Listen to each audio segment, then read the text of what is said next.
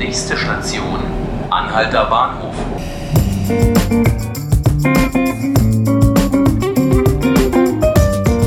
Liebe Hörerinnen und Hörer, schön, dass Sie wieder zuhören bei 5 Minuten Berlin, dem neuen Tagesspiegel Podcast. Mein Name ist Laura Hofmann und bei mir im Studio steht heute Ralf Schönball. Ralf ist Redakteur in der Berlin-Redaktion und Experte für Stadtentwicklung.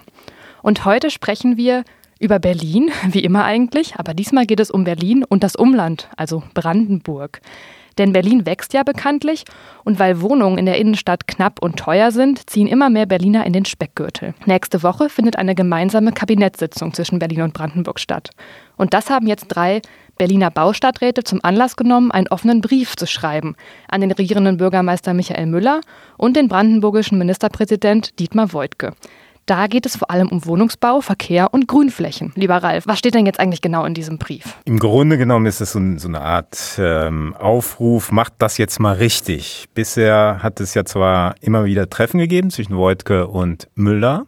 Jetzt ist es eben so, dass sie auch wieder über Bauen bzw. über Wohnen und Verkehr reden wollen, aber eben auch über Sicherheit und andere Fragen. Und die Bezirksfürsten, die befürchten gewissermaßen, dass das Thema, die wichtigen Themen nur diskutiert werden, aber dass keine Vorschläge gemacht werden und umgesetzt werden, konkrete Schritte, um diese gemeinsame Länderplanungen praktisch auf den Weg zu bringen. Was sind denn da die großen Baustellen? Also was müssten Berlin und Brandenburg gemeinsam angehen? Welche Probleme müssten sie gemeinsam angehen, um sie für beide Länder zu lösen? kennst du doch das Problem, ne? Bist doch gerade umgezogen, 13 Euro zahlst du jetzt pro Quadratmeter. Das ist eben das Problem, was alle Berliner umtreibt. Wohnen ist viel zu teuer. Deshalb zielen auch viele raus, hatten wir ja gesagt. 10.000 sind es im Jahr und das seit Jahren. Die ziehen ins Umland und belasten natürlich die Straßen, weil die alle morgens reinkommen, um zur Arbeit zu fahren. Deshalb ist die Stadt voll, die Wege in die Stadt voll. Und wenn es so weitergeht, dann passiert überall eine kleine Siedlung hier und eine kleine Siedlung da. Und das ähm, zersiedelt das ganze Umland. Wir, kommen nicht, wir haben keine Grünflächen mehr draußen und drin, sowieso schon gar nicht. Das sind alles Probleme, die man gemeinsam besser lösen kann, wenn man gemeinsam die ganze Region plant und guckt, wo soll man hinbauen, wie soll man die Verkehrswege ausbauen und wie legen wir möglicherweise noch neue Grünflächen an. Machen dann die drei Baustadträte da auch jetzt konkrete Vorschläge?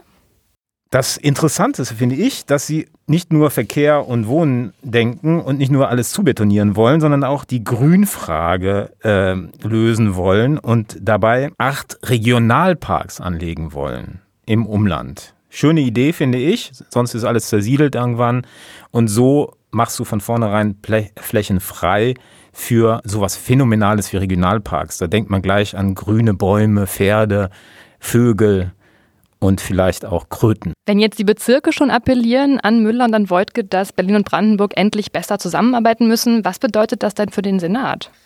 Ein bisschen Armutszeugnis, würde ich sagen. Also man muss zur Entlastung von Müller sagen, dass er als einer gilt, der das schon ernster nimmt, die Treffen mit Voigtke. Das ist das, was äh, unsere Leute auch aus Brandenburg berichten.